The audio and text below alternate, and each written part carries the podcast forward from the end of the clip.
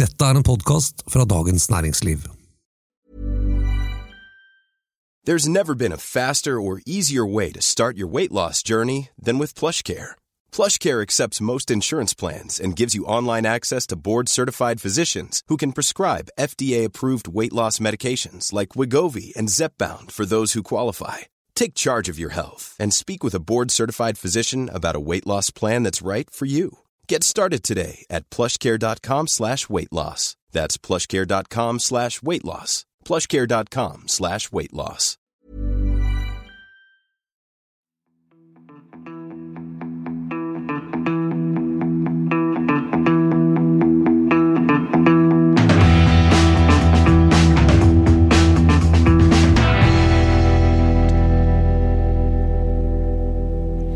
Hvorfor løftes plutselig grønne selskaper til himmels på børsene? Og hvordan kan vi skille mellom juksegrønt og ordentlig grønt? Er alt sammen egentlig en boble? Velkommen til Finansredaksjonen, en podkast laget av oss i Dagens Næringsliv. Jeg heter Ida Grieg Risnes, er journalist. Og jeg heter Terje Erikstad, finansredaktør. Og jeg heter Tor Christian Jensen og skriver om aksjer. Det er torsdag 22. oktober, og vi skal rett og slett snakke om EU-forordning 2020-852. Som har den bokstavelig talt greske tittelen taksonomi. Ehm, På eusk betyr det nye regler for bærekraftig finans. eh, Som kommer til å bli svært viktig for alle investorer, forvaltere og selskaper. Så her er det bare å sette seg fast, holde seg fast. Terje, du har vært på kurs. Eh, første del og lært om intet mindre enn bærekraftig finansiell analyse. Det stemmer. Nå kan du forklare litt om denne EU-forordningen og taksonomien. Det skal jeg prøve å gjøre. Eh, Det stemmer at jeg har vært på et eh, nytt studium som Handelshøyskolen i Bergen og Finansanalytikerforeningen har utviklet i fellesskap. Som har det fine navnet som du nevnte, eh, bærekraftig finansiell analyse. Og det handler jo da om det som er det heteste i aksjemarkedet for tiden, eller i finansmarkedene. Nemlig disse ESG-faktorene. Altså E står for miljø, eh, S for sosiale forhold og G for selskapsstyring. Da. Eh, Og veldig sentralt i dette ESG-miljøet er regelverket som EU har eh, utarbeidet, som er en del av den såkalte grønne eh, avtalen, eller Green Deal, da, som EU eh, vedtok i fjor, og som, som nå er på en måte i gang, i, i ferd med å bli en realitet, da, og som alle, absolutt alle, i finansmarkedet må forholde seg til fra og med nå og fremover i alle år.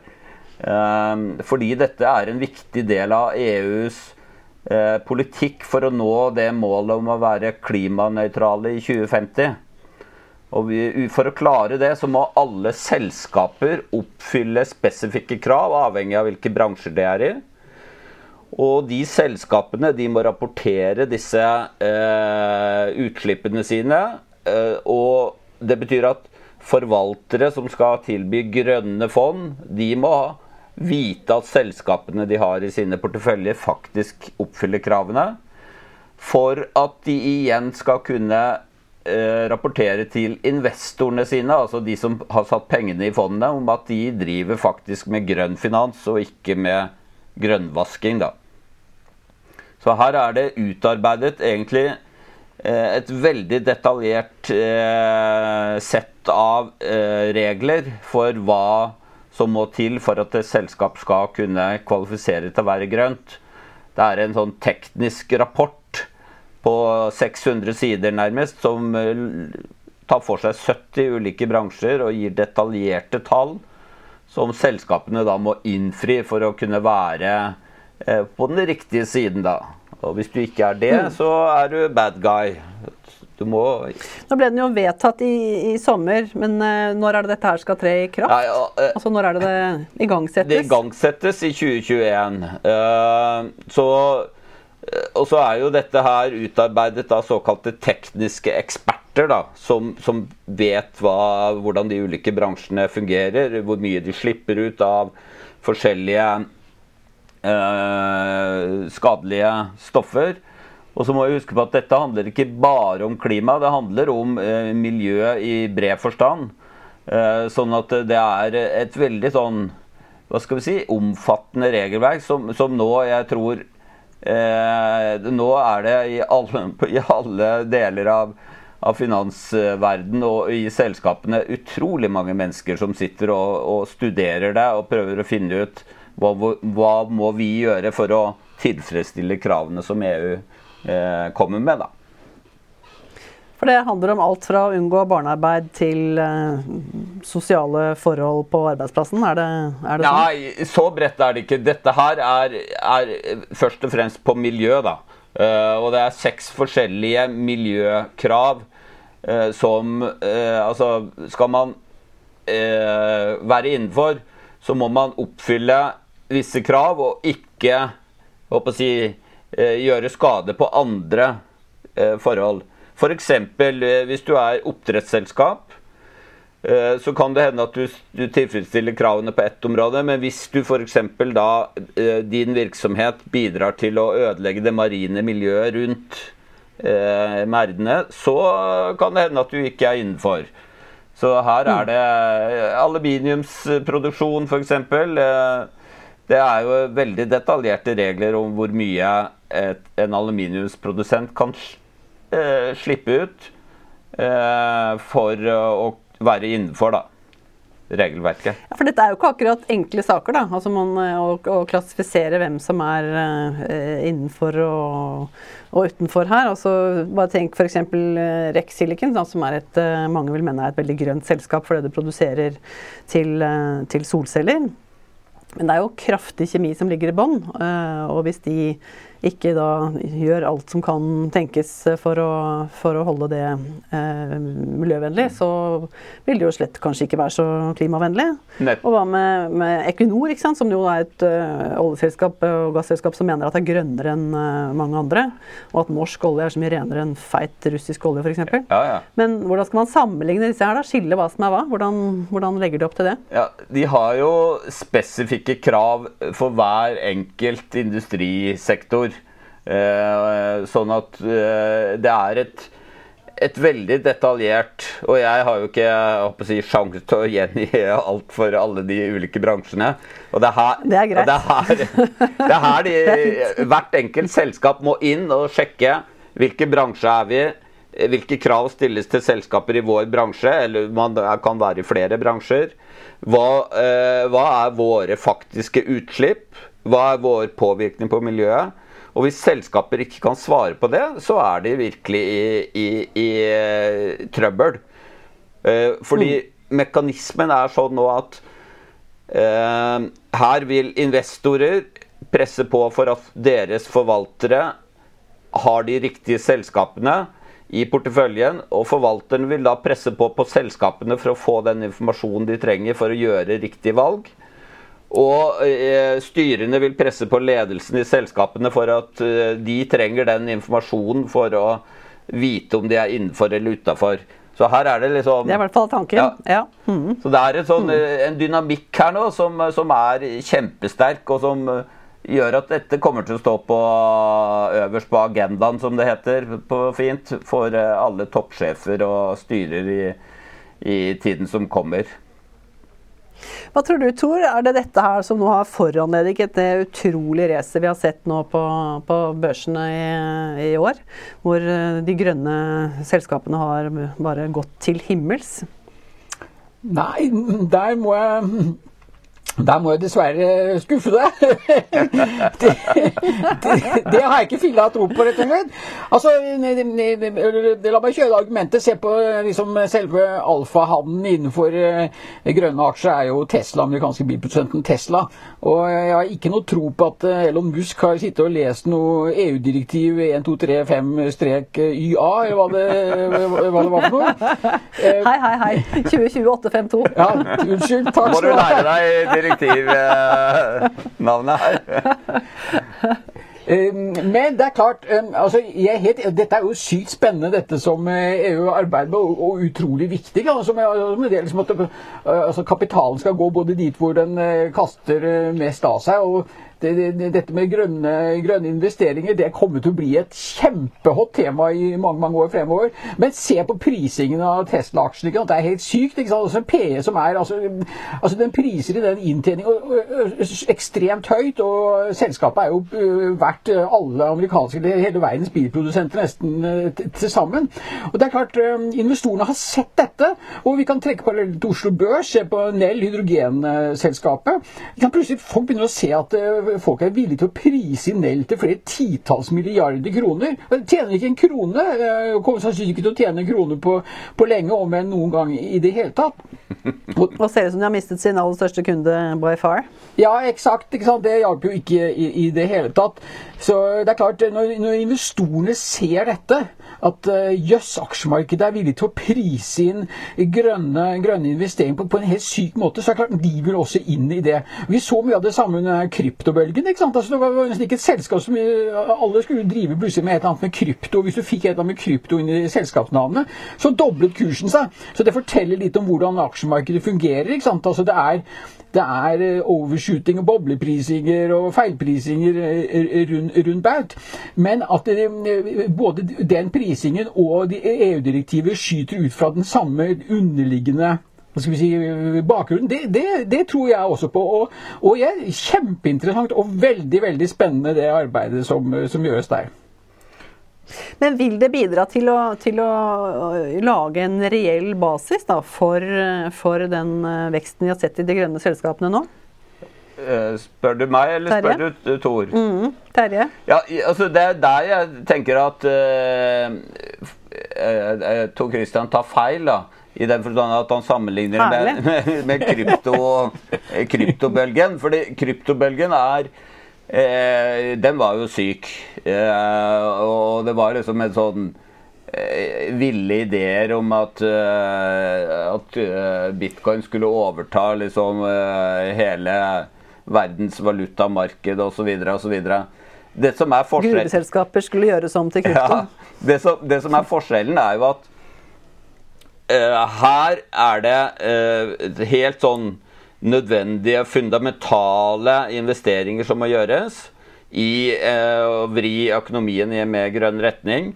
Og når EU-maskineriet settes i gang, hvor dette blir Det blir liksom regler som alle selskapene må forholde seg til, så kommer det til å være en enorm styrke i det. og Det kommer til å bli sånn at absolutt alle på alle nivåer må forholde seg til det. Ikke sant? Så dette, men jeg er enig med Tor i at, at det er nok ikke det direktivet i seg sjøl, eller den uh, The Green Deal, men, men det bidrar sterkt i samme retning. Altså, og, og, det å være, komme seg inn i grønne selskaper før alle andre er jo smart. Uh, vil investorer, tenker jeg. Er du ikke enig i ja. det, Tor? Jo, jo, helt, helt enig. Og, og, jeg er helt enig også med det. Altså, du, du skjøt ned eh, min sammenligning med, med, med krypto. Det var, det var bare, bare, bare prøve å illustrere liksom, hva skal vi si, eh, viljen i aksjemarkedet. Altså, eller hvor, hvor, hvor, gal prisingen kan bli, og hva folk er villige til å finne på for at de skal eh, ha, ha selskapet inn. Men, men, la oss sammenligne med noe annet. Da. La oss sammenligne med, med, med Dotcom. Det er kanskje mer relevant og, og, og, en bedre sammenligning. Samme var jo der. ikke sant? Hvis du klarte å putte kom etter selskapet ikke sant? Så, så, var jo, så, så, steg jo kursen tifolds. Eh, mm. kanskje ikke tjent en krone. ikke sant? Og, og, og, det var kanskje også sånn at basert på antall eh, ansatte, jo flere ansatte du hadde, jo høyere var prising på selskapet.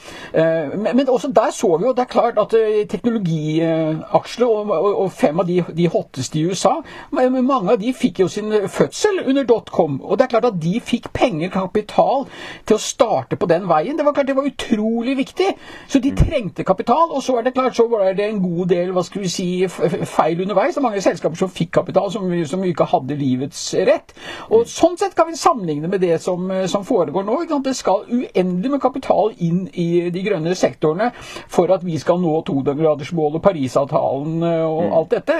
Um, men, men, men, det vil være masse selskaper som blir feilpriset, og som ikke får eh, livet sitt. Du kan sammenligne med aksjemarkedet. Altså, man skyter med hagle, ikke sant? så håper du at det detter ned en fugl her, eller her og der. Halvannengradersmålet, Tor. Men eh, vi har jo sett nå, ikke sant? nå kommer det jo løpende det ene selskapet etter det andre. Eh, altså Kjell Inge Røkke hadde jo kjempesuksess med, med sine eh, karbonfangst- og, og, vindkraftselskaper. Og nå kommer til og med Øystein Stray Spetalen eh, og med et hamskifte på da, et eh, tankselskap, Saga Tankers, som jo i likhet med veldig mange andre har falt eh, kraftig. Og nå skal det altså hete Saga Pure. Det kaller du herlig skamløst, Tor. Hva mener du med det? Ja, Det er helt fantastisk. Altså, Det er ikke mer enn et år siden at uh, Spetalen ikke sant, han slo fast at prisingen av grønne aksjer kom til å bli en boble, og at på et eller annet tidspunkt så kom prisingen til, altså, til, til å kollapse 70-80% altså, Han mente det, det var helt, helt hull, i, hull, i, hodet. Og Så går det ett år, og han gikk, forsvant ut av Nell altfor tidlig, tapte jo milliard på det. Og så går det ett år, ikke sant? og så skal han plutselig gjøre om Saga Tankers og det, til Saga Pure. Og, altså, de har drevet med supply-båter og alt mulig som, som, som, sviner til, liksom.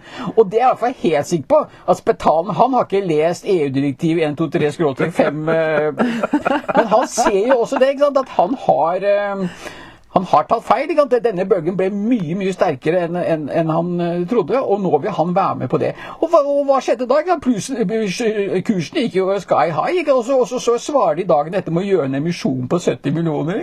Det, det, er helt utrolig. Så, så, det viser litt av det jeg snakket om i, i stad, dette her med hva skal vi si, euforien i aksjemarkedet. Mm.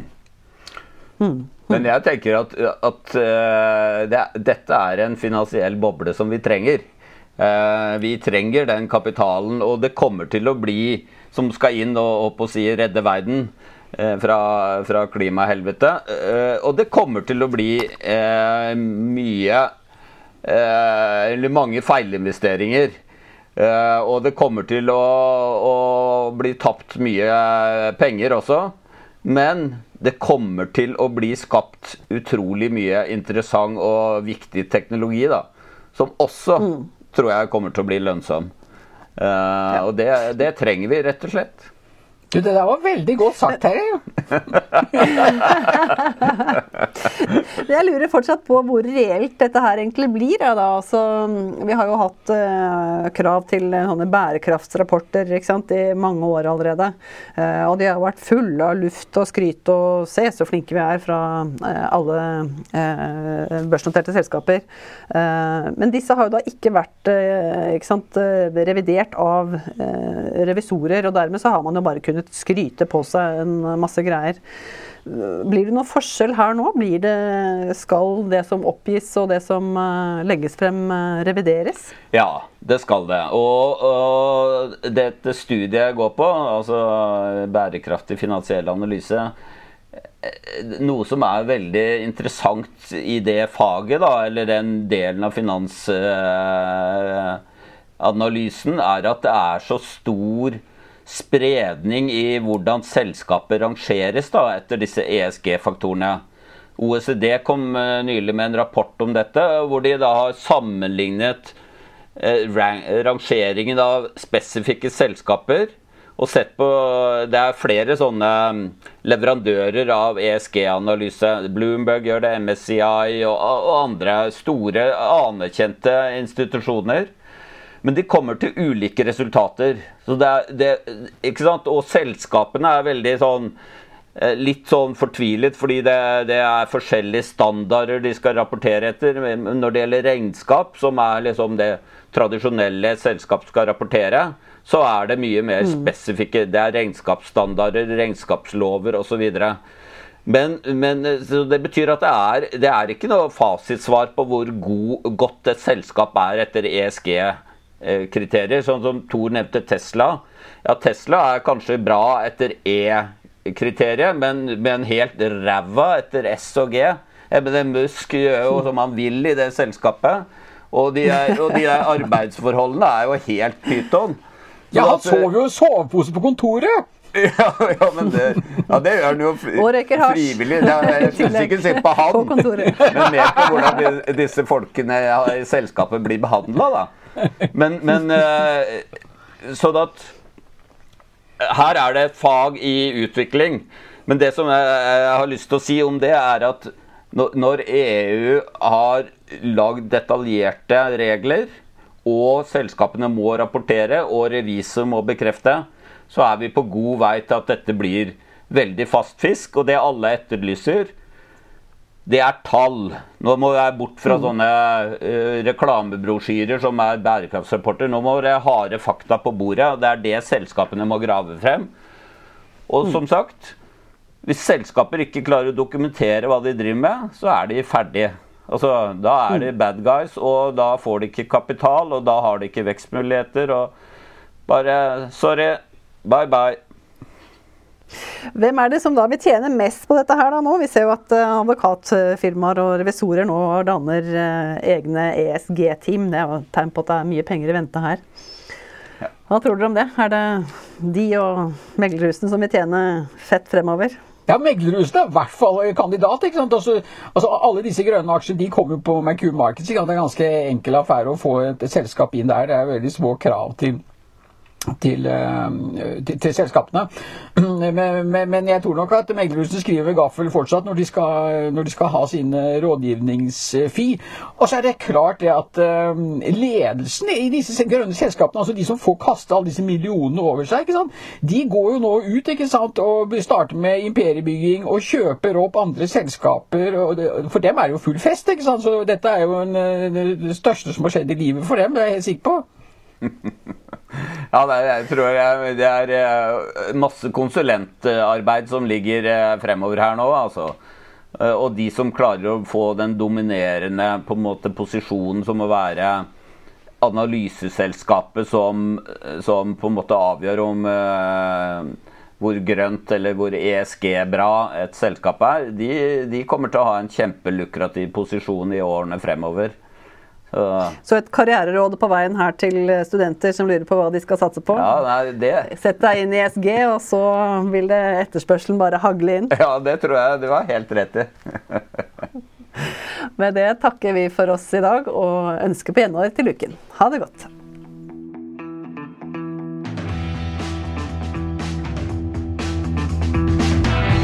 Teknisk produsent har vært Oskar Bremer.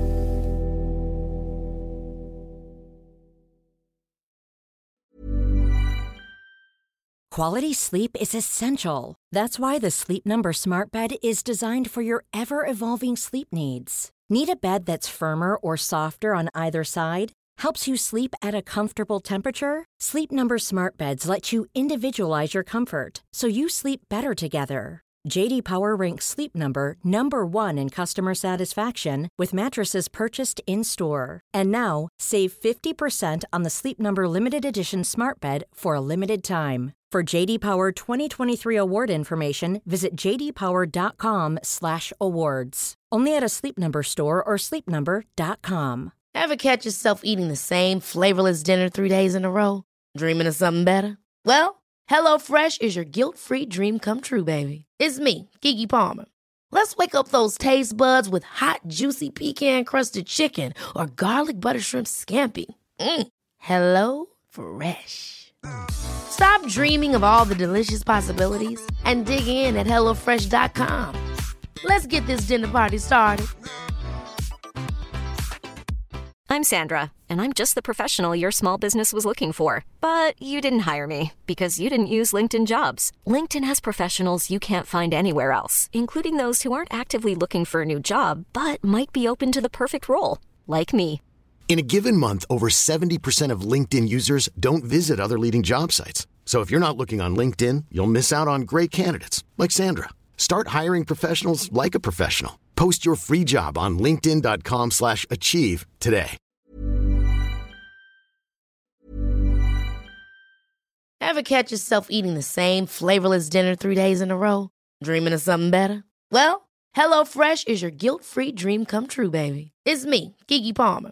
Let's wake up those taste buds with hot, juicy pecan crusted chicken or garlic butter shrimp scampi. Mm. Hello Fresh. Stop dreaming of all the delicious possibilities and dig in at HelloFresh.com. Let's get this dinner party started.